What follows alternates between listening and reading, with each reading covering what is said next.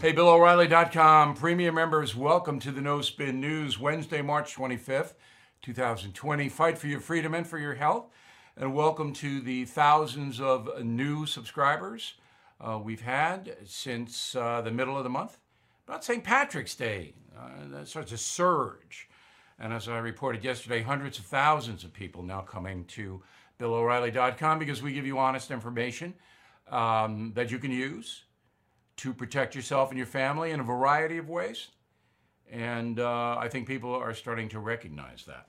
So we're going to lead with the bill that uh, the Senate came up with, long process, and I'm going to give you the highlights. It is always good to have a pen and paper around when you listen to the No Spin News. I mean, you don't need to, it's not going to be a quiz, but you might want this information because it's important.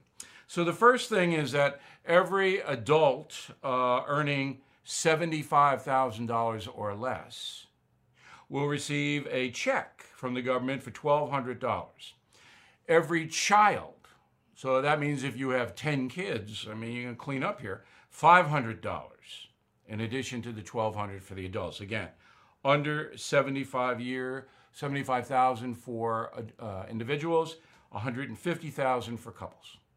And that's the most important thing this bill uh, allows. Has not passed the House. I expect it to. House reconvenes tomorrow at 11 a.m. Anything can happen with Nancy Pelosi. You know uh, what I think about the Speaker, but uh, I do expect that she understands this bill has to go through. In addition to the individual payments, 350 billion in small loans for uh, in loans for small businesses uh, to help them. 350 billion loans small businesses. You got to pay that money back though. All right, 500 billion in aid to the airlines, other large corporations in crisis. Um, some of that is loan money, some of it's grant money. And that's the criticism of the Republican Party. They were a little vague on what the loans are, who gets the loans, who decides who gets them, that kind of thing. So it's not all the Democrats that hold us up.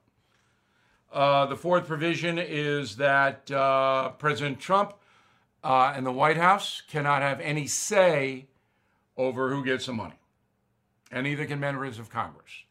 So I assume the Treasury Department is going to do it, which is a ruse because Mnuchin, the Secretary of the Treasury, is going to do what Trump tells him. So there you go. That's Washington. That's a swamp. 150 billion for state and local uh, stimulus funds. That means that the governors get the money, they do what they want. That's what stimulus funds means. 130 billion directly to hospitals. I think that's one of the best provisions. I give it more for me. Uh, and finally, um, expanding eligibility for unemployment benefits. Uh, workers get an additional 600 a week for four months on top of what you get from the states.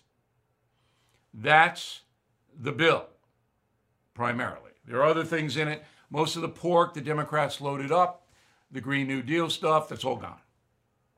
Um, there is going to be money going to the post office, which is in desperate trouble uh, for a variety of reasons. I said many, many years ago, they should privatize the U.S. Post Office. It should not be run by the government. Government can't run anything. Just keep that in mind next time socialized medicine comes up. You are listening to a free excerpt from BillO'Reilly.com's No Spin News broadcast, where you can actually see me. We'll be right back after this message. At Qualcomm, we believe in staying connected, and you can see us wherever 5G is helping transform telemedicine, supporting remote education, and powering mobile PCs. The invention age is here. Learn more at qualcomm.com slash inventionage. All right, let's take a look at uh, deaths uh, from the pandemic. This is a fascinating, fascinating study. All right, so Italy leads the league in deaths. All right, uh, approaching 7,000, probably 7,000 by the time you're hearing me. They have a 10% fatality rate. 10%. So if you get the disease in Italy, uh, you got a 10% chance of dying. Next is Spain. All right, so Spain, um, they're approaching 3,500 deaths, and you have a 7.5% chance of dying, you get it in Spain. China, discount China. They do not tell the truth. That stat is bogus. They're liars. Um, it's on the chart because this is what the World Health Organization does. but everybody in the world knows China's a liar. Iran, we can't get numbers out of Iran. However, the numbers that they do put out are uh, pretty frightening. About uh, 2,100 people dead, 8% chance of dying there, but it's much, much higher in Iran than that. France. France uh, numbers are accurate. Only 1,100 deaths. I say only because France, right next to Italy and Spain. Only 1,100. All right, chances of dying 5%. USA, uh, we got about 900 deaths here. It says 819, but about 900. All right, chances of dying 1.35%. That is our healthcare system, Bernie Sanders. All right, both uh, Italy and Spain have socialized medicine, single payer. All right, look at the difference. Look at the difference. All right, UK, four, uh, about 450 deaths, five and a quarter percent chance of dying. And we hope Prince Charles doesn't die. He's got it. Prince Charles. Wow. Huh? That virus not impressed with monarchy. And we hope he's okay. i have never met Prince Charles, but um, I don't have any problem with him. Anyway, uh, the United States has the lowest death rate except for Germany. Germany has, and again, I don't believe the German stats. I don't believe them. Less than 1% chance of dying in Germany. Um, but I thought you'd find that very, very interesting. I did. I, I you know, this attack on the U.S. medical system.